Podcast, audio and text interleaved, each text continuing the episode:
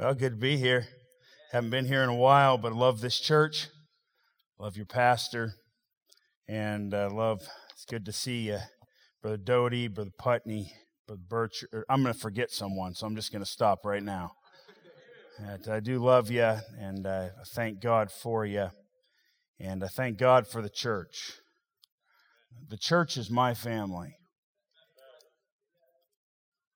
Uh, you know, most of my extended family is they're not saved. They don't know the Lord. The church has been my family. There's a deacon in a church that taught me to hunt and fish, and uh, church has been a family for me, and I thank God for it, and I thank God for our extended family around the world. Well, happy Fourth. Amen. Take your Bible, turn to Numbers chapter 21. He mentioned it was a good sermon last night, so this one's for sure is going to be a dud. I mean, that's just the way it's going to be, you know. Um, I'm, I'm quite bipolar in my ministry, and uh, you pray for my people. I'm up and down like a yo-yo, and good one Sunday and bomb the next, you know. And I always say, you know, 333 gets you into the Hall of Fame, you know. So if you can preach one good one out of three, you're doing pretty good, man you're up there, man. And, uh, but thank the Lord, it's not me. Amen. It's His word. And it's His word that works. And we want to promote His word, and His word still works. It's not going to quit working. You say, well, a lot of people don't want to hear it. A lot of people have never wanted to hear it. All right? Uh, Jesus Christ just had a handful around the cross the greatest preacher to ever live. There were a couple hundred in the upper room after his resurrection. Don't be surprised, but there's always someone that wants it. There's an Ethiopian eunuch that wants it. There's a, there's a hardcore Orthodox Jew who, uh, according to the law, is blameless and uh, lives in good conscience before God and man, just has to be knocked off his horse. And when he gets knocked off his horse, hopefully there's an Ananias, Ananias around. And uh, maybe there's, uh, you know, perhaps you're like Peter and you're sitting on top of a roof and, and you're doing your thing, and the Lord says, What God hath cleansed, don't call that common or unclean. There might be someone that God wants you to reach or to witness to that might be outside of your group or outside of your race. And you might not want them here because they might have swam the river illegally, uh, but they need Jesus Christ. You're welcome. I didn't mean to say that, but it's the way it goes. You know? And uh, look at here at uh, Numbers chapter 21. I, I, thank the Lord for this country. The preacher mentioned that I was overseas, and it is true. I remember right before we left, Brother Doty looked at me and he came up to me and he said, Huffman, Huffman, you're going to kiss the ground when you come back to America.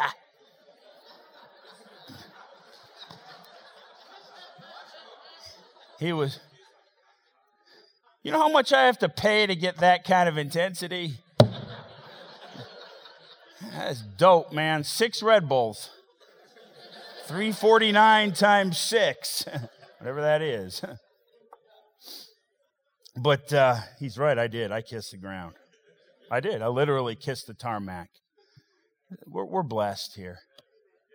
We're blessed. We're blessed because of the Word of God. And I'm sure Brother Sal covered that eloquently, and I don't need to touch on that. I want you to look at Numbers chapter 21. I do but who thank the Lord for the liberty to preach freely still. Numbers chapter 21, I want you to look verse 4. And they journeyed from Mount Hor by the way of the Red Sea to compass the land of Edom. The Lord had told them to go around Edom because the Edomites were their relatives. Don't pick a fight with them, meddle not with them, he said. And the soul of the people was much discouraged because of the way. The people spake against God and against Moses, Wherefore have ye brought us up out of Egypt to die in the wilderness? For there is no bread, neither is there any water, and our soul loatheth this light bread, that manna, that angel's food. They were tired of it. It's amazing that you can get full of miraculous food, but God's people do all the time. That's why some people are at the lake this morning. Uh, years ago, my dad called up Pastor Blue and he said, "Man, it was a we didn't have good attendance today." He said, "Well, when you throw out the feed for the chickens, only the hungry ones come and get it." You see, and uh, but to the hungry soul, every bitter thing is sweet. you know, I thank God for what happened this last year because I've seen some people, they endured some bitterness in their life. I saw some teenagers, some young people that were brokenhearted, being uh, trapped and, and locked up in their home like an animal and uh, uh got pe- neighbors calling the cops on them just for two teenagers taking the trash out just to get a little fresh air. And a broken spirit, but I thank God because that makes people hungry for His Word and hungry for the book. And uh, it's unfortunate, but fatness and prosperity uh, uh, bring a coldness toward the things of God. And you can try to overrule that and you can try to work around it, but it's just a fact of nature. When you're hungry, you hunt better. Uh, I come from Montana. We like to hunt a lot. The natives, they wouldn't eat when they hunted. They said it dimmed your vision. They said your senses weren't as alert. When you're hungry, you're looking, you're aware. And I'll tell you, I've seen some people hungry for God this last year, and I thank Him for it. But they were so full, we're so spoiled. Look at verse 6. And the Lord sent fiery serpents among the people and they bit the people, and much people of Israel died. Therefore the people came to Moses and said, We have sinned, for we have spoken against the Lord and against thee. Pray unto the Lord that he take away the serpents from us. And Moses prayed for the people. And uh, that's that's the ministry right there. You pray for people that are that are whining and, and trying to get rid of you and talking behind your back, but that's your job. That's what the Lord did, and that's what you should do. And uh, verse 8 And the Lord said unto Moses, Make thee a fiery serpent and set it upon a pole. And it shall come to pass that every one that is bitten, when he looketh upon it, shall live. And Moses made a serpent of brass and put it upon a pole. And it came to pass that if a serpent had bitten any man, when he beheld the serpent of brass, he lived, and the children of Israel set forward. And I want you to go a little further here and I want you to look here in verse 16. And from thence they went to Beer. That is the well whereof the Lord spake unto Moses. That's proof a German wrote the Bible. The water, word for water is beer. And uh, gather the people together, and I will give them water. Then Israel sang this song, Spring up, O well, sing ye unto it. And the princes digged the well. The nobles of the people digged it by the direction of the lawgiver with their staves. Let's pray and ask the Lord's blessing on this uh, message today. Lord, I thank you for this place. I thank you for where we live and the freedom to be able to proclaim your word as uh, we see fit and according to the dictates of our conscience. We're well aware that there are many uh, in this world that don't have that privilege. And Father, I, I ask you this morning. Now I know it's we're spread out. I know we got lunch coming up and we got activities of the day. But oh Father, I pray in the next few minutes you you you uh, Father bring a calm over us and this place. Give us an attentiveness to your word. Speak, O Lord. They're timeless truths, eternal truths. We need them. We need this word that can build us up and give us an inheritance among them that are sanctified. And Oh, Heavenly Father, I pray that you'd speak to each and every person in this place today. In the name of our Lord Jesus, I pray. Amen. I want you to look at verse 4 where he says, The soul of the people was much discouraged because of the way, the way uh, that they took. Over in Exodus chapter 13 and verse 17, when uh, God redeemed his people out of Israel, uh, Egypt. He redeemed them by the blood of the Lamb. Uh, he brought them out of bondage when they struck the, the blood of the Lamb upon the doorposts of their house and and the Most High said, When I see the blood, I will pass over you. And God redeemed a people out of Egypt uh, and to bring them into a promised land, a place that He had prepared for them. Uh, the Lord Jesus Christ shed His precious blood for us on the cross. And He said this He says, uh, I go. In my Father's house are many mansions. I go to prepare a place for you. And the Lord didn't just redeem them, uh, He had an expected end for them. He had an eternal destination for them. Uh, he had an end. Uh, like the preacher said, God might not have chosen our beginning. He didn't choose us before the foundation of the world to be saved, uh, but He sure did choose our end, for whom He did foreknow he did also predestinate to be uh, conformed to the image of his dear son. What can we say then? If God be for us, who can be against us? My friend, if you're saved today, if you know Jesus Christ as your personal savior, your destination is fixed. Now you might not get there for a while, and it might be a rough way in. Sure, he said, as it is written, for thy sake are we killed all the day long. He talks about things separating us that seem to separate us from the love of God persecution and peril and famine and sword and height and depth and any other creature. But he says, I'm persuaded that none of these things can separate us from the love of God that is in Christ Jesus. And he says, Herein we do groan, desiring to be clothed upon with our tabernacle that is from heaven. The journey started when we accepted Jesus Christ as our Savior. We were given the earnest of the Spirit and the, the promise of a future uh, possession, but we're not there yet. We're not there yet. And so it is with them. He says in Exodus 13, verse 17, he said, He led them not by the way of the Philistines. The truth is, in the land of Goshen, there, the children of Israel could have just easily followed that coastal plain and been in the promised land in just a couple of days. But it didn't take them that way. He led them by the way of the wilderness. And they end up being in the wilderness for 40 years. Why? He tells them over in Deuteronomy chapter 8 that he had a design for that. He taught thee. He allowed thee to suffer. He allowed thee to hunger that you could learn that man doth not live by bread alone, but by every word that proceedeth out of the mouth of God. You see, it was more than just delivering them from Egypt. He had to be, prepare a people that was fit for the land, that was fit for the heavenly kingdom. And I want to tell you something, Christian, you better mark it down and you better hold it close to your heart, uh, come hell or high water. He which hath begun a good work in you will perform it until the day of Jesus Christ. He's not done with you yet. And we have an expected end. Uh, we have a promised land. But it says here in Numbers chapter 21 and verse 4, he says they were much discouraged. They were much discouraged because of the way. Now, you know this bunch here in Numbers. I'm talking to a Bible believing church. You know, all this bunch is slated for death. Right? They went up there and they scouted the land and they brought forth an evil report. And he said, Boy, all of you suckers over 20, he says, you ain't even going in. some of these guys, they, they know there's a lot of them that are, that are going to die. And the rest of them, these kids, they've seen their parents die. These people that fell short of faith, that weren't able to enter in uh, because of unbelief. And there's a people here that they know the clock is ticking. And there's going to be a lot of death before they enter the promised land. And so it is with the Christian. There's a lot of dying to be done, not just physical, but spiritual. There's a lot of dying to self. There's a lot of dying to pride.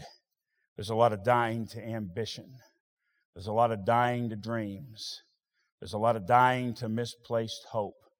The way things were supposed to be. And this book says about these people, and I, I've been there, and I've been there several times and I'm sure you're there. And uh, if statistics are right, and they are, and if I know anything at all, some of you are here, there even today. They were discouraged because of the way. Because of the way. I want you to look here at Numbers chapter 20, the discouragement of the way this morning. In Numbers chapter 20, and look what he says here in, in verse 1 Then came the children of Israel, even the whole congregation, into the desert of Zin in the first month the people abode in Kadesh, and Miriam died there and was buried there. There's a lot of discouragement in the way, but one of the things that, that characterizes the way is it's full of loss. It's full of loss. And uh, not much when you're young, unless you happen to be born into a family like that. Some of you experience loss at a young age, and that's rough. But you experience a lot more loss as you go along. And the longer you go along, the more people peel off and head to heaven. It's a way filled with loss. And you wonder sometimes, and I've stood next to graves and I've asked God, why do you give us someone to love and to fill our lives with laughter and then take them away? Like Job said, that which I feared the most is is come upon me. The truth is, is that it's a way that's full of loss. We live in a sin cursed world. And these people were discouraged because they had experienced loss. In fact, a little while later, we see Aaron is lost as well. At times, we don't know how to uh, describe it, we don't know how to vocalize it or verbalize it. But when we lose someone, something changes in our hearts and in our soul. Um, God gives us people that are pillars in our lives.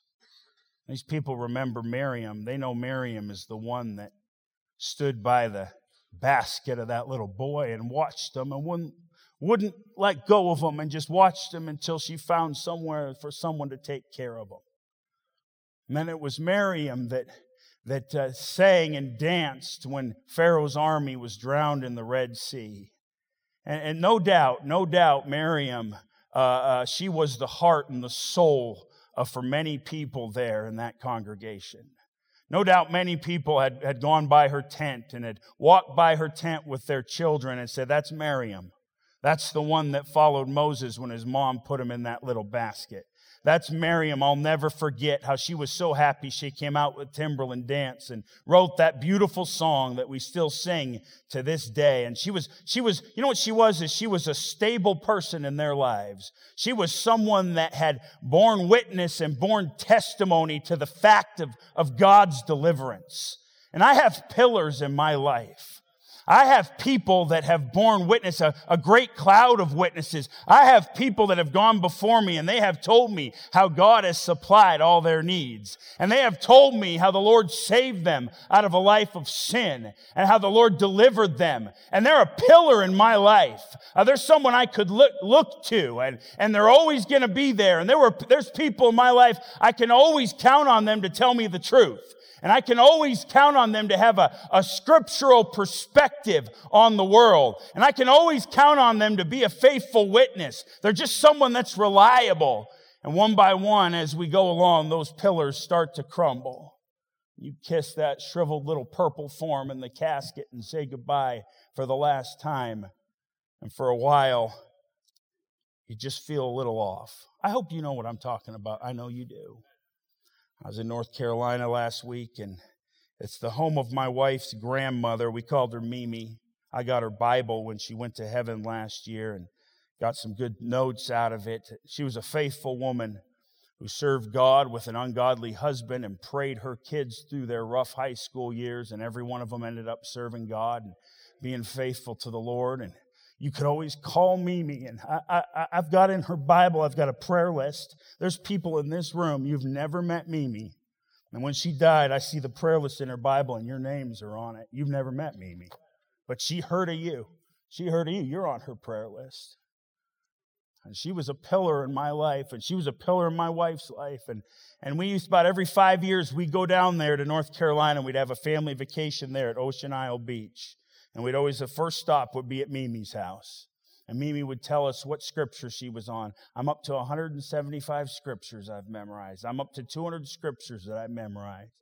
And uh, she was just someone that you could always count on to love the Lord and be faithful. This last time we went there, and she wasn't there. And the beach was fun.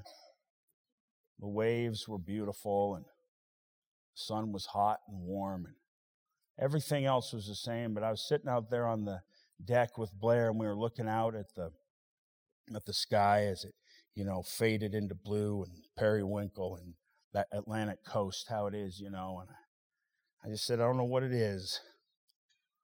It's just not the same. She says it's not the same. I said, it just seems like when you lose someone, the world just has a little less color. That's the only way I can describe it a little less color. Colors fade a little bit. The grass is bright green, but not quite as bright. The sun shines, but not quite as warm. It can be discouraging. It can be discouraging. And they'd experience loss. Loss.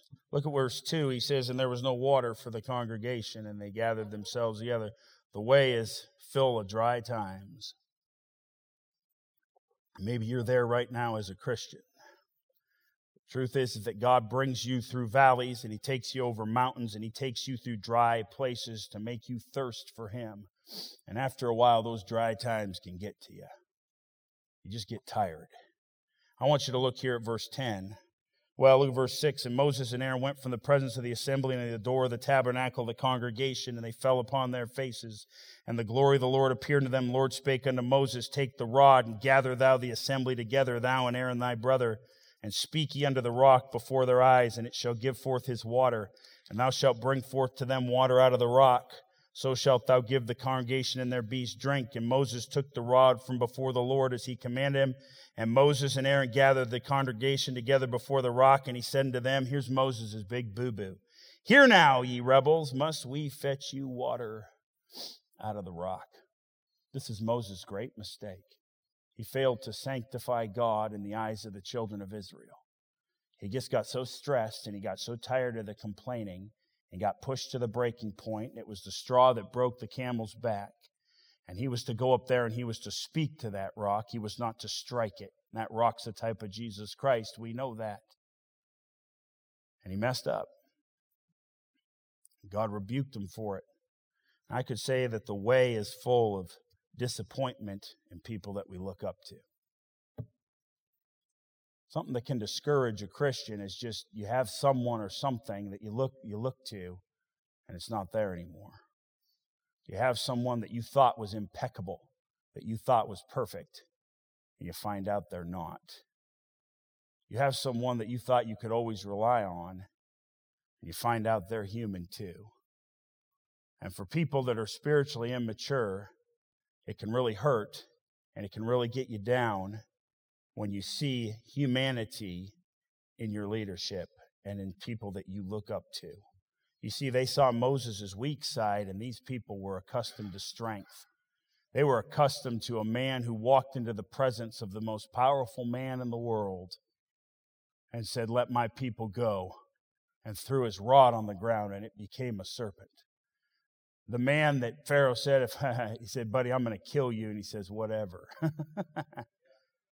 he was a man. He was a real man. And he went there, and uh, when Mo- Israel was between Pharaoh and the sea, and he lifted up that rod and he parted the waters of the Red Sea. And he was always someone that did the right thing, and he always walked by faith. And here, in a weak moment, he shows his humanity, which we all do eventually. We all do eventually. And if we're not careful, we'll allow those things to discourage us. And we'll think, well, if they're not spiritual, how can I ever be spiritual? Well, they're human. And can I tell you this? I don't care if it's your godly parents or, or your pastor or someone in the church that you look up to. Eventually, you're going to see the warts. You're going to see the pimples. You're going to see the imperfections and the blemishes. And you need to understand that that is of God. That's right.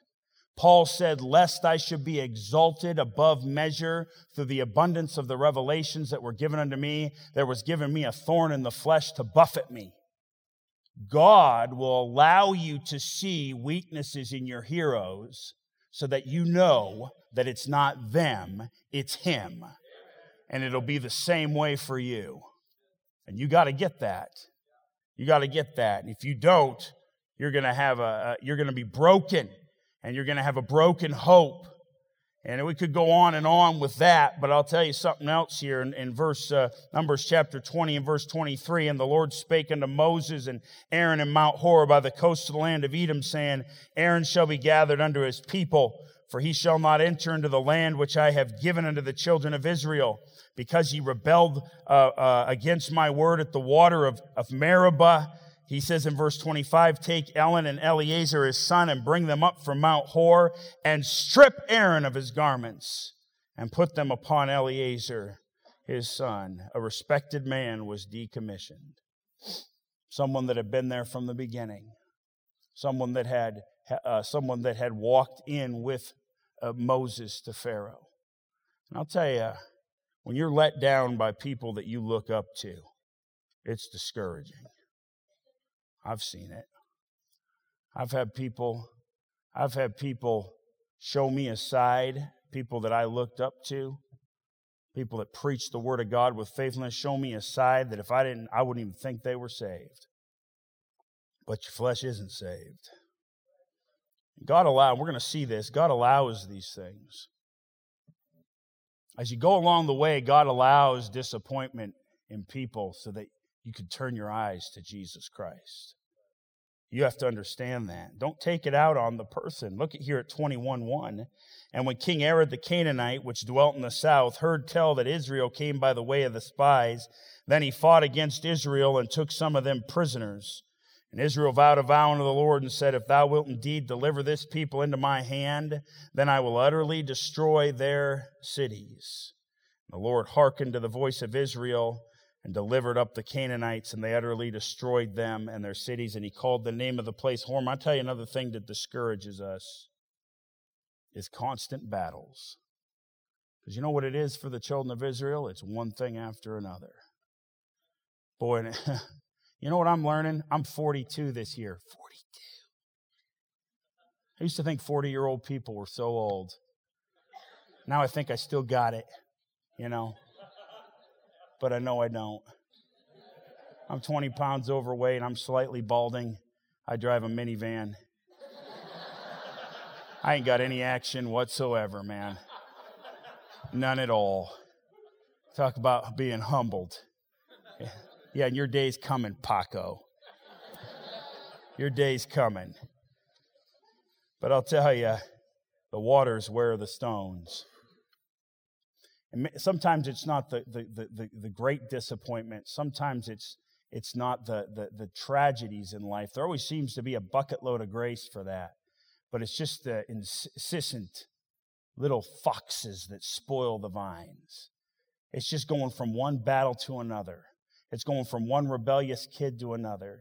It's going from one disagreement with the spouse to the other. It's going from one conflict at the church to another. It's going, it's going from somebody else's kid biting your kid in the nursery to some girl, you know, stealing your girl's crayons in, in Sunday school to some girl uh, being a bully and telling all the other girls that your daughter stinks in eight, in, in, when they're eight years old and all the way up through high school. All, it's just little stuff, little stuff, little stuff. Constant battles. And it can wear you out. And it wore them out. It says that the soul of the people, that soul's connected to your emotions. And people can have a collective soul. You think about after those Twin Towers went down, America had a collective soul for a while. I mean, you could be a, a, a, a, volunteer firefighter one day a month in Paducah, Mississippi, and people would come by, you know, buy you coffee and say, Thank you, thank you for risking your life. you know, I mean, everybody had this emotion and this patriotism that was a good thing. It's tragedy brings people together. People have a collective soul, and churches can have a collective soul, and families can have a collective soul. And discouragement is contagious. It's contagious. And, and if we're not careful, we can affect the people around us and we can moan and groan and we can get down about the way things are going and not understand that it's the way, it's the way that God has chosen. Because if I'm not mistaken, there was a cloudy pillar by day and there was a fire by night and they went where that pillar said to go and that was God, uh, the presence of God leading them even through the roughest places. They were exactly where God wanted them. And if we're not careful, we'll lose our head a little bit and we'll be discouraged because of the way. And I want you to look at verse 5. And the people spake against God and against Moses. Wherefore have you brought us up out of Egypt to die in the wilderness? When you get discouraged, you speak against God. And you know how they speak against God? By speaking against Moses, his servant. Wherefore have you brought us up out of Egypt? You know, people always got to ha- find someone to blame. You know, oh, so and so's having marriage problems. I bet it's her. I mean, the other day when we were in line at the potluck, she gave me a look. Let me tell you something, I wouldn't want to live with her. And he's a nice boy. He's such a nice boy. It's her. If some of you aren't laughing because you fall into that garbage. Let me tell you something. Your, your little sweet little boy, he's a brat too. It takes two to tango, baby. That's right. It's never 100% someone's fault. Okay, once in a great while. Amen. You're welcome. Amen. And you get involved and you make it worse. That's right. Yes, you do. Let, instead of letting the kids work it out, you say, Oh, he yelled at you. Why don't you come home? Why don't you come home? Well, he shouldn't yell it. Go slap him, but don't let her come home. Oh, well, I, I don't know anything that's going on. I just said that, okay? I have no idea. I just know people, okay? I understand. I'm not saying if there's abuse going on. You understand that. All right. Well, anyways. But you got to blame somebody. That's in human nature. The woman thou gavest me, the serpent beguiled me. See, we always got to find someone to blame. We want to find someone to blame because we don't want to think about our emotional responsibility and our culpability and our responsibility to be healthy and to deal with the situation with the tools that God has given us. And so we say, they made me do it. You know, I lost my temper because you made me mad. No, you lost your temper because you can't control yourself. Because there's always going to be something that makes you mad. Just turn on the news. Your temper is your problem. It's not her problem. It's not his problem. But we always got to blame so. Now I'm preaching just a little bit. It's always his problem or her problem. And they're blaming Moses. They're blaming Moses. They probably got a little bit of ammunition. After all, he smote the rock. He disobeyed God. It's directed his servant. And when you, when you get discouraged, and when I get discouraged, look what he said. He says, Wherefore, they said, Wherefore have you brought us up out of Egypt to die in the wilderness? There's no bread. Neither is there any water in our soul life. If this loaf bread, you've brought us here to die. Is this what you wanted? I've asked, I, to my shame, I've asked the Lord that. I've said, Is this what you wanted? Did you bring me here to destroy me? And you know, sometimes the answer is yes. That's right. Like the prophet said, I am he that hath seen affliction by his hand and by the rod of God. And the answer sometimes is yes, I did bring you here to die. I brought you here to die to self. But you say stupid stuff, and we manifest unthankfulness as if God has never done us any good at all. Much discouraged because of the way. The antidote, what the Lord does here in verse 6 and the Lord sent fiery serpents among the people, and they bit the people, and much people of Israel died. Therefore, the people came to Moses and said, We have sinned, for we have spoken against the Lord. And here's, this, here's the sad thing about discouragement. Here's where it gets rough is that when you get discouraged, it almost always gets worse before it gets better. It almost always gets worse before it gets better. The children of Israel called out of Egypt, and after all those hundreds of years of bondage, then they're trapped between Pharaoh and the sea, and they thought they would all be annihilated. God always brings you to that point where you have to trust Him. And things seem to get worse before they get better. The darkest hour is always before the dawn. I had a family in our church a while back, and and a father with, uh, with four kids, and he got in his car uh, uh, Tuesday morning to go to work and uh, crossed the yellow line at 7 o'clock in the morning and ran right into a truck and into eternity. 32 years old. 32 years old. Left a wife and four kids. And, uh, you know, we went through the, the funeral and the grieving process and, and, and still going through it hadn't been that long. And wouldn't you know, about two months later, about two months later, while they're still in the throes of loss, they come into church crying and they say, Pastor, pray for our son. He lives out east and his wife just left him and ran off with someone else. And I looked at him and I thought, man, it just always seems to get worse before it gets better. And I don't know why that is, but the Lord allows it. The Lord allows it to get worse before it gets better, and he allows them to get snake bit. Now, this snake, you know, the antidote for that snake bite is a fiery serpent. And Moses makes a serpent out of brass, and brass in the Bible is a symbol of God's judgment. And he puts it on a wooden pole, puts it on a tree, he puts it on a stick. And the people look to that serpent and they live after they've been bit by that snake. Look and live, we say. And it's a picture of Jesus Christ taking the judgment of God. And when those people are bit by that snake, all they have to do is look at the uh, snake that took the judgment for them and they would be healed. And it's a great picture of Jesus Christ. Uh, as Moses, the Bible says, lifted up the serpent in the wilderness, even so must the Son of Man uh, be lifted up. But I want you to see that the Lord allows, the Lord allows these snakes to come. And discouragement puts us, listen, discouragement puts us in danger of being snake bit. Discouragement brings us to a place where we do and say stupid things, and then it even gets worse. And we add sin to sin. That's what happens when you get discouraged. You become your own worst enemy. Some of you get bummed out and you start drinking. Some of you get bummed out and you start taking dope. Some of you get bummed out and you, you, you go down to the store and start smoking again because it's a stress relief. And that's what we do. When we get discouraged, we start making stupid decisions, and the next time, and, and before we know it, we're dead because we've been snake bit. What the Lord has done here with these snakes is He's allowed a very real illustration of their place in this journey. And uh, you know, this, these snakes, that snake's a symbol. We, we talk of it being a, a symbol of sin, but really it's a symbol of, of the curse. It's a symbol of the curse. You see, when, when Adam and Eve sinned and he cursed that serpent, he said, On thy belly thou shalt go, thou shalt eat dust all the days of thy life.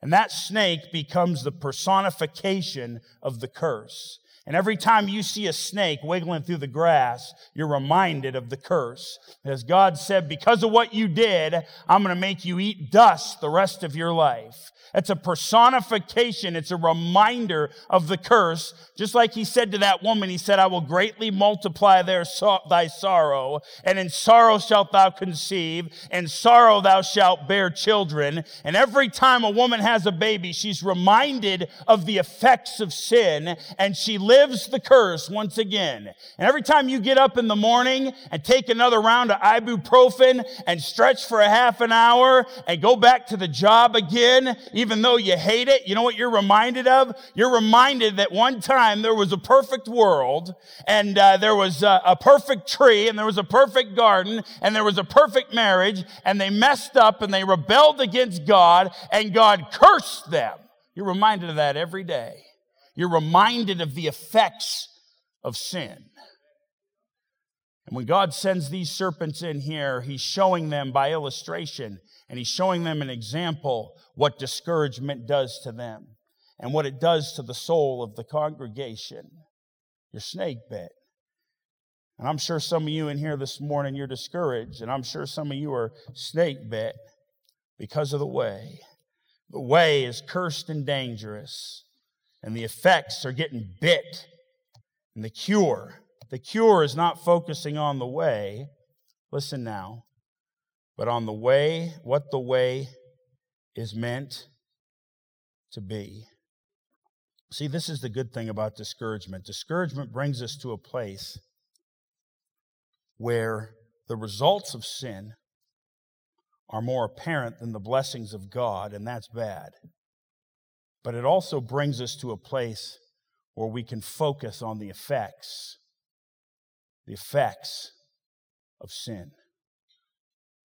God is letting these people know the effects of sin and the antidote for it. Uh, you know, I want you to look here. Look here at verse 6. And the Lord sent fiery serpents among the people, and they bit the people. Much people of Israel died. Therefore, the people came to Moses and said, We have sinned we have sinned, for we have spoken against the Lord and against thee, praying to the Lord that he take away the serpents from us. Have you ever prayed that the Lord would take your morose mood away?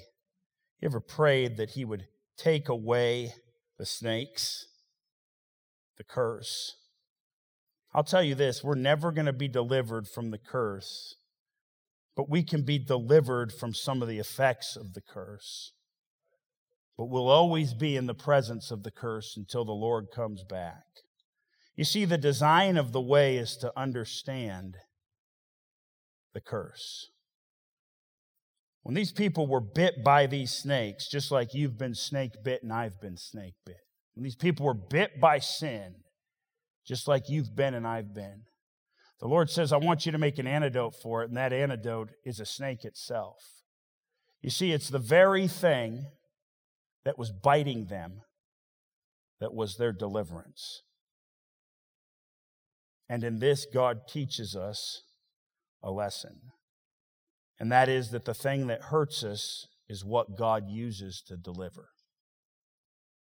It is the thing that brings us pain that God uses to show us the power of His Son. I want you to think this morning Adam and Eve sinned. God cursed them to remind them every day of their sin. And he said to that woman, I'll greatly multiply thy sorrow. You say, How do you fix that? You don't. You can try, but kids bring sorrow. You say, I'll take an epidural. Fine. They're still going to bring you sorrow. They're going to break your heart. You say, When do you quit worrying about your kids? Never. You quit worrying about them when they're 30? Nope. You quit worrying about them when they're 40? No, You ain't never going to quit worrying about your kids. Your kids are going to bring you your greatest pain and your greatest joy. And you'll be reminded every day of your life of the effects of sin and the effects of the curse. Because, mama, you would do anything for that kid, even though he breaks your heart on a regular basis. He said, I will multiply thy sorrow. So, what do you do? You have kids and you love them. Why? Because you forget the pain when a man child is born into the world. And when you look at their face and you look at the face of those grandbabies and you look at that kid that you love and you have given your life for, they're your greatest joy in the world. And I have no greater joy than to hear that my children walk in church. See, truth. See, you don't run away from the curse. I know what the liberal girls are doing these days. They're getting everything removed at 20 years old, you know, to save the polar bears. You know, like anybody needs a polar bear. No, seriously. I mean, when was the last time you were in the kitchen? You were like, man, if I just had a polar bear. You're sitting there watching the games, like, dude, I could really go for a polar bear right now. I don't know about you, but I'd just like if a polar bear would walk through this room. Anyways, you're not going to get away from it. There's always joy mixed with sorrow.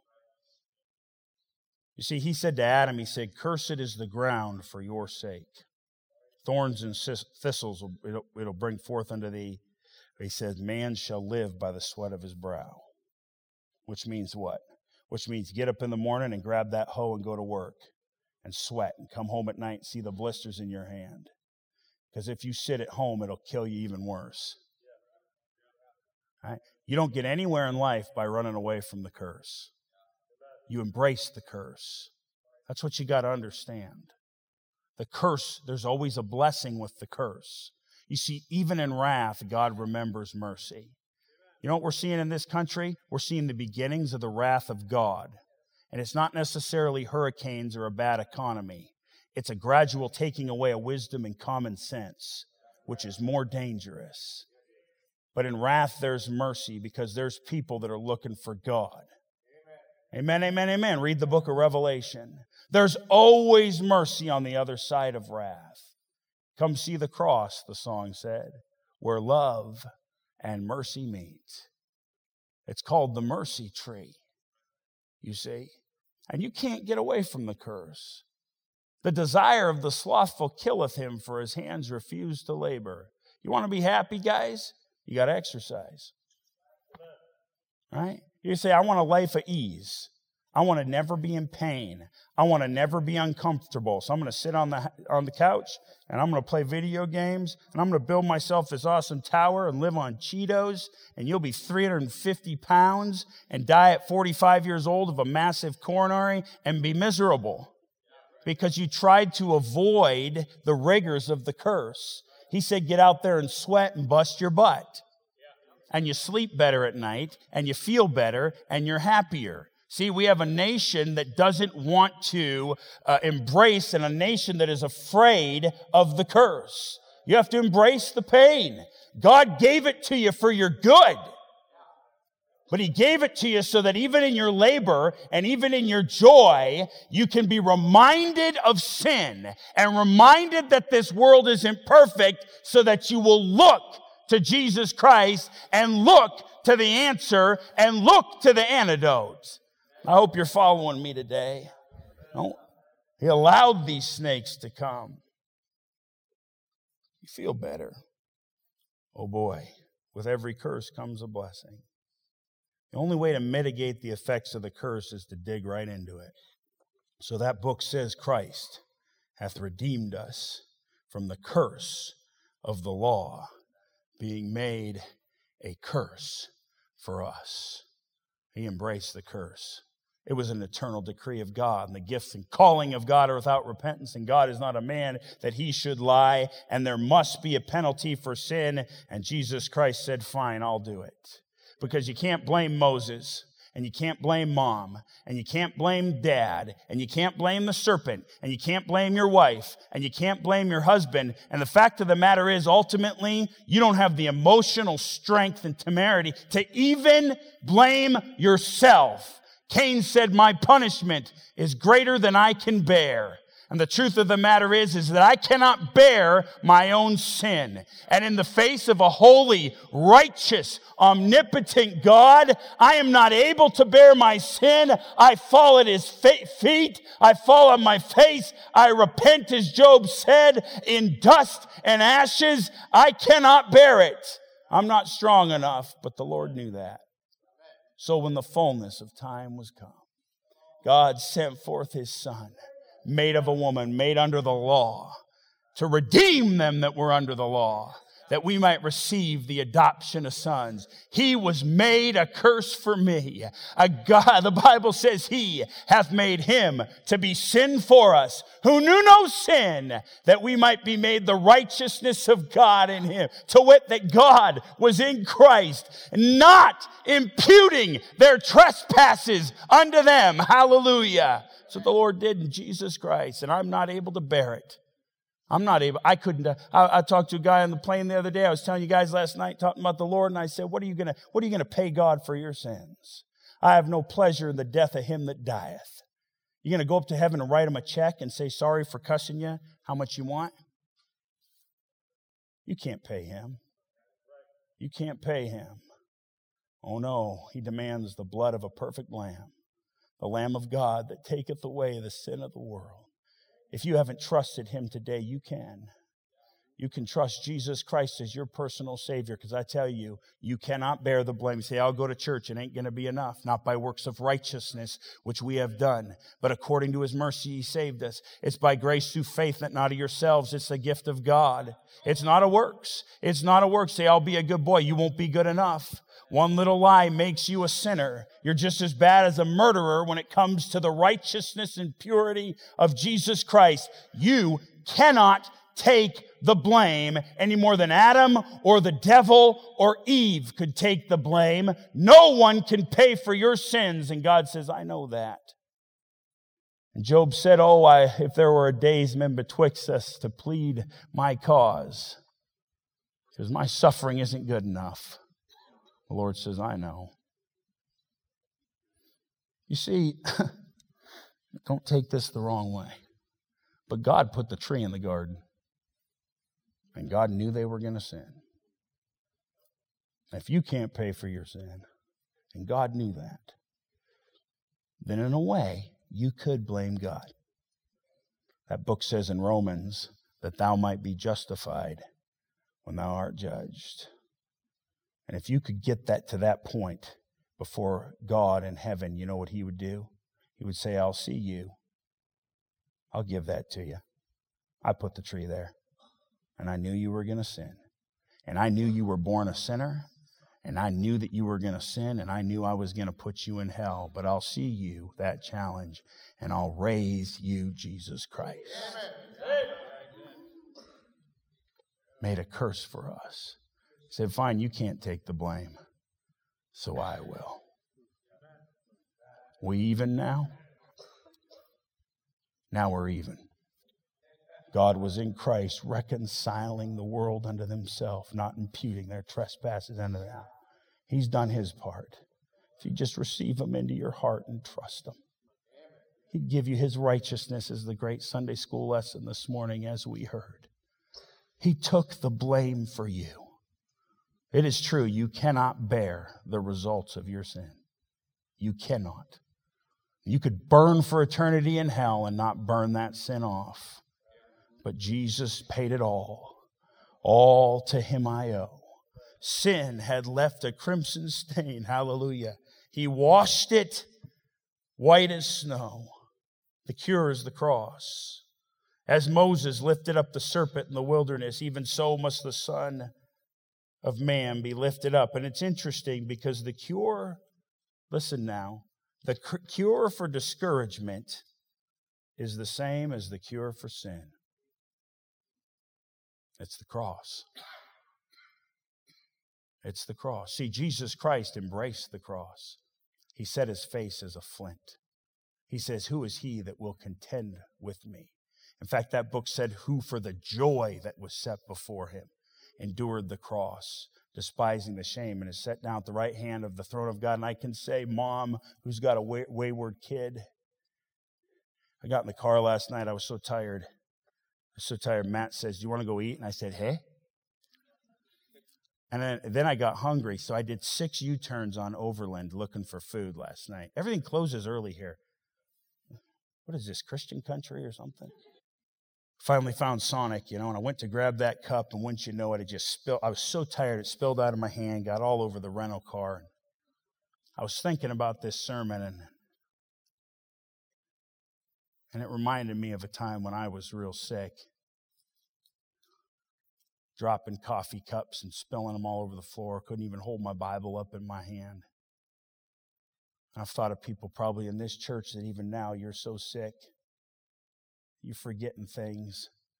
Things that used to be easy, you can't do them anymore. It's the curse, it's sin, it's the world that we're born into. I'm reminded of that. And I'm reminded of the pain of it and the frustration of it and the discouragement of it.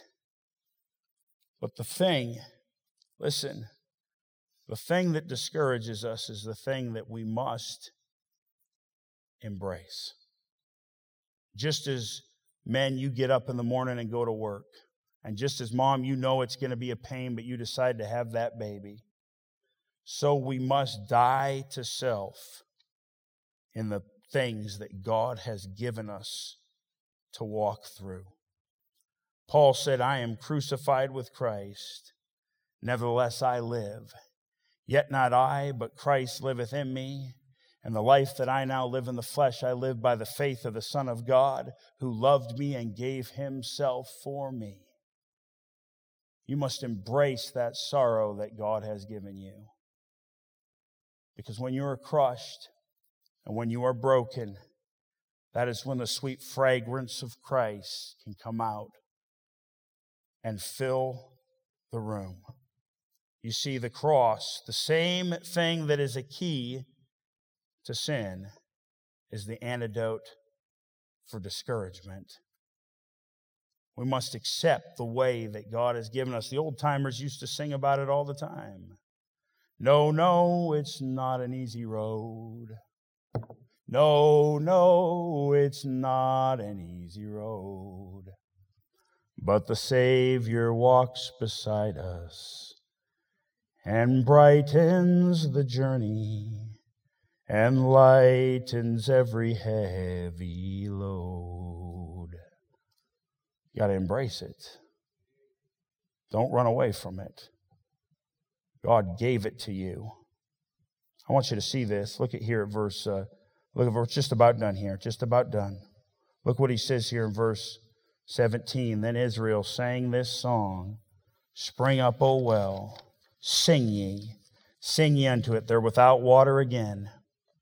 They're without water again. Except this time, instead of complaining, you know what they do? They sing and they dig. They rejoice in the cross and they glory in that curse. They dig, just like God told Adam to do, just like God told Cain and Abel to do. Till the ground. You're going to be a tiller of the ground, and you're going to rejoice in it. And when you do that, you get water instead of whining. Uh, when my mom got cancer, I watched her. I watched her slowly die. And I'm not saying anything that you don't know. Many of you have been through this in your own family. And if the Lord tarries, we're going to see a lot more of it. I, you know, I lived in a country with no chemo and no radiation, and I watched people die of breast cancer. And it was not a pretty sight. And when my mom got it, I thought of those ladies that I'd visited in the hospital and prayed with and buried. It was hard. And it was hard for her. And I remember a few months before she died, she had to go to the hospital for something. And she was laying in that bed and she said, David, let's talk about heaven. Everybody else had gone home. People were tired. She said, You know, your dad was so good with the Bible. She said, I like the songs. That's how I learned the Bible. She could sing with no hymn book, hundreds of songs. She says, I, I feel like I need to know the Bible more. And uh, she said, Tell me about heaven. I told her everything I thought I knew about heaven, some things I didn't, some things I theorized on. It was a precious, sweet time. The Lord gets you to a place where, where, where food doesn't taste, and where the pain is so unbearable that heaven seems pretty sweet. And see, these folks in the wilderness, they were still expecting sweetness out of life instead of realizing that life is stinks and life is hard. And so they didn't sing in their chains, they groaned in their chains. She sighed and she laid her head back on the bed and she said, David, I've asked the Lord why it's so hard right by the end. She says, The last years of my life have been the hardest. She says, The only thing I can figure is it's the last push by God to make me like Jesus Christ. That's it right there. Paul said, God forbid that I should glory save in the cross of our Lord Jesus Christ, by which the world is crucified unto me, and I unto the world. See, we see the way's destination. I want you to look here. He says, he says, and Israel journeyed in verse 4. He says in verse 11, and Israel journeyed. And Israel journeyed. I want you to turn to the last scripture and we'll be done. Look at Joshua chapter 1. You see, those elders had to die, and Moses had to die because Moses represented the law. And the law was given by Moses, but grace and truth came by Jesus Christ. And Moses had to die before they could go into the promised land. The sting of death is sin, and the strength of sin is the law. And in Joshua chapter 1 and verse 1, now after the death of Moses, the servant of the Lord, it came to pass that the Lord spake unto Joshua the son of Nun, Moses' minister, saying, Moses, my servant, is dead. Now therefore arise, go over this Jordan, thou and all this people, unto the land which I do give them, even to the children of Israel. And we saw the way's discouragement, we saw its design, but we see the way's destination. Can I say something about the discouragement that we experience in this country with the things that are going on? This world is not my home. I'm just a passing through. My treasures are laid up somewhere beyond the blue. The angels beckon me from heaven's open door, and I can't feel at home in this world anymore. I'll tell you what, I was always just like the Cherokee and the Mescaleros and the Blackfeet and the Utes and the Iroquois and all the rest of them that had their time in this country, I got my time in this country and I'm going to be gone because I got another place waiting on me and my citizenship is in heaven. My hope isn't here. My hope is in the Lord Jesus Christ. And the way that is discouraging, it's a journey, and a journey has an end, and the end is the promised land.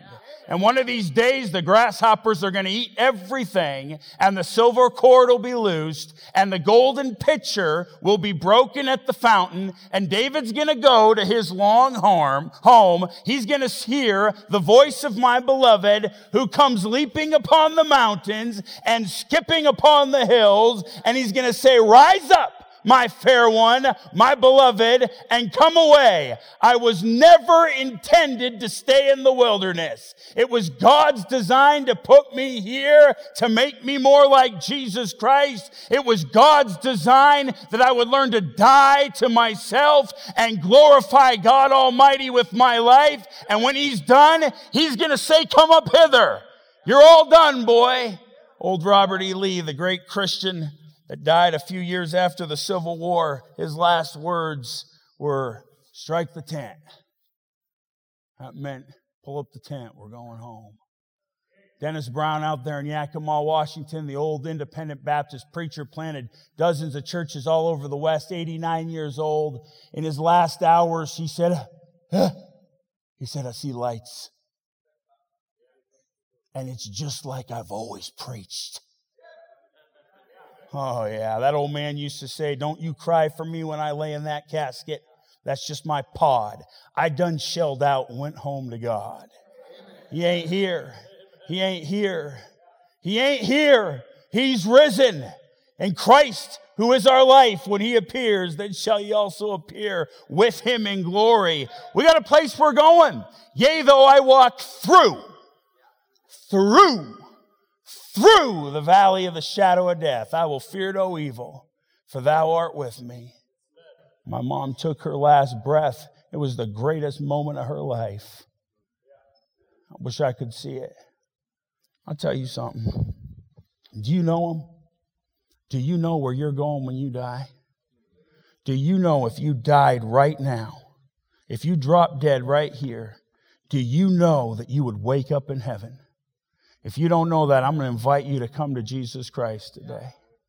I'm going to invite you to trust Jesus Christ as your personal Savior and receive the gift of eternal life. Receive that life that has the power to blow you right out of the grave. I used to witness to this family in Tonga. They were called the Gutenbales. He was a German guy, came over. You never ask why. Married a Tongan gal, and he owned a heavy equipment company, the only big equipment on the island. And he had three boys. And uh, one of them I witnessed real good too. Spent a lot of time with them. They were Catholic. One, one of them a little bit. The third one was so shy, all I could ever do was give him tracts. I had to come home. I got real sick. I had to come home. I remember the last time I saw him, he had these bright blue eyes, real good looking guy, about 28, 29 years old, dark skin, bright blue eyes. And I remember I went up to him, say, hey, Michael Fefe Haki. You know, and I gave him a I gave him a tract and told him to read it. He said, Thanks, I'll read it. That was the last time I saw him. I came back and I said, You hear about Mike? Oh, he said, Well, he had a girlfriend on the other side of the island, and she showed up at the house on a Sunday afternoon. Mike's wife came out. And They started having a fight. She got real mad. And he was standing by a fence post and she ran her car right into him. He was still alive as they drove him to the hospital, but he bled out on the way there, internal bleeding, no hope. You know what his last words were? His last words were, That's what I get for drinking on Sunday. I got back there and I went to his grave and I wept. I wept. I hope he read that tract and I hope he prayed that prayer, but I have no hope. And many times I'd go up there and stand in that cemetery overlooking the sea and I'd cry over my Colo and his kids that were left without a daddy. And I'd cry because I didn't know where he was, and for all I know, he's burning in hell. I'll tell you something. The day before my mom went to glory, she's laying there in that bed emaciated.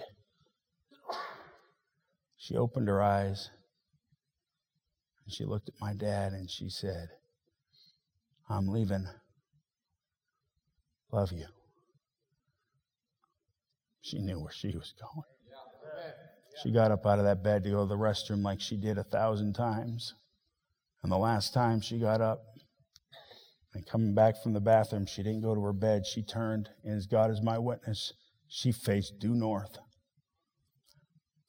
She fell to the ground and she was dead before she hit the ground. But, brother and sister, to be absent from the body is to be present with the Lord. And when I think of my mom, when I saw her in that casket, you know it's been three years, and don't take this the wrong way. I ain't been to her grave yet. You say, why? You can't handle it? No, she ain't there. She ain't there. And I believe that more than I believe I'm standing here preaching to you today.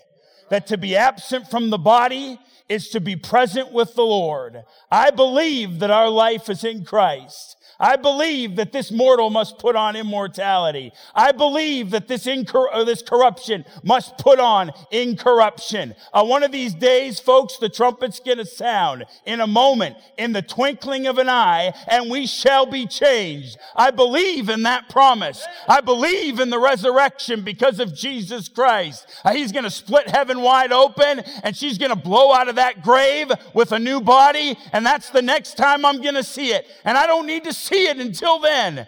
I'm telling you. But I think about my Colo all the time. When I think about my mom, I think about her leaving that body that was so worn out and I think of her rocketing up to heaven at a million miles an hour, moving through the universe with the stars filtering through her fingers like a million grains of sand, and get before the throne and see the face of her lovely Savior and all the mysteries of life and all the mysteries of the universe and all the questions that she ever had. She's now known, even as she was known, and she wouldn't come back for love nor money. She would not. She wouldn't. Do you have that hope? I have it. Do you want that hope? You can have it today by trusting Jesus Christ as your Savior. Don't deny Him. Look to the cross. Look to Him bearing your sin. Trust His resurrected life and the power to save you from your sin. Let's, uh, let's bow for prayer. I'm just going to cut it off. Let's bow for prayer. Christian, I don't know where you're at today.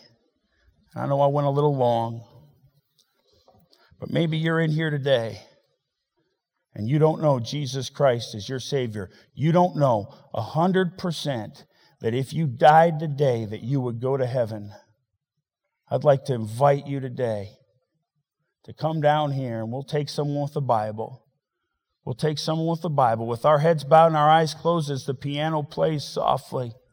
If you don't know Jesus, if you've never received his gift of eternal life, you can do that today.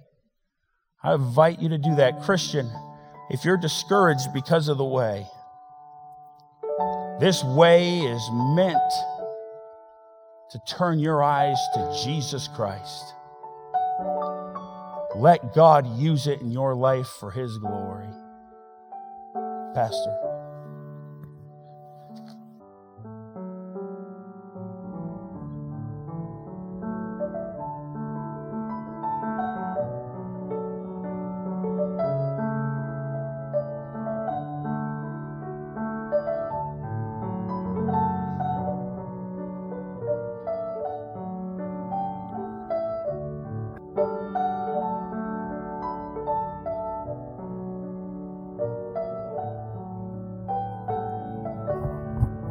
Go ahead and stand and take our hymnals and turn to number 276.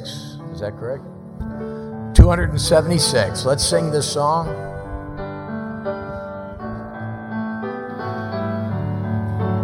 I hear the Savior say, Thy strength indeed is small. Child of weakness, watch and pray. Find in me thine all in all. Jesus paid it all, all to him I owe. When sin had left a crimson stain, he washed it white as.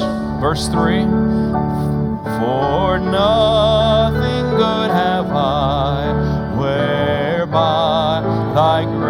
grace to claim. I'll wash my garments white in the blood of Calvary's Lamb. For my Jesus paid it all, and all to him I owe. Sin had left a crimson stain,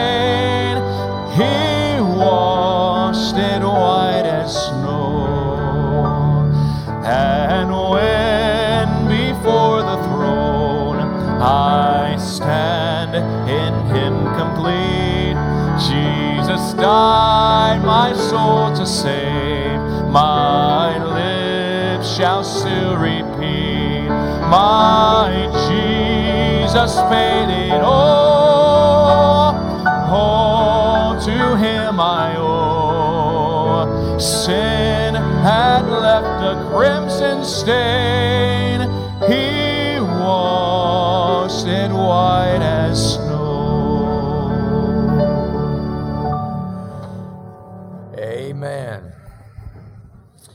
Let's go ahead and have a word of prayer. Father, uh, we've been fed today.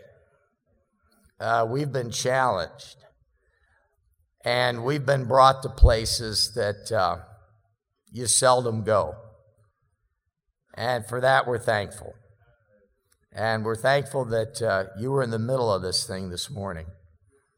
And so, all I can say about all this is in the end, it all comes back to you. It all comes back to what you said in the book of Hebrews looking unto Jesus, the author. And we thank you, Lord, that you're the finisher of our faith. You're there in the beginning. And Lord, for each and every one of us, you'll be there for the end. And so for this, we're grateful. And we're reminded once again no matter what it is in life that we're dealing with, it really comes back to just getting our eyes back on you and realizing what Jesus did for us on the cross with his death, his burial, and his resurrection. And that, Father, uh, for all the travail of life and the travail of death, in the end, we get to go home and be with you. And we get to go to a place that's so unimaginably wonderful that you really didn't say a lot about it in your word. Because in the end, you said, Eye hath not seen, ear hasn't heard, neither has entered into the heart of man the things which God hath prepared for them that love him. Father, our, by our natural senses, we don't even have anything to compare it with. And so, Father, we're thankful for that great truth. We look forward to that day. And in the meantime, help us to keep our eyes on you. Thank you for this country we live in. We pray that you'd have mercy upon her for all of her sins. And we know that you have to judge this nation, Father. Nations don't go into eternity, so they have to be judged in time. We know that. But we ask in your mercy that that judgment might be prolonged. And Father, perhaps as you did with Abraham and said, I'd spare the place, I'd spare the place for 10.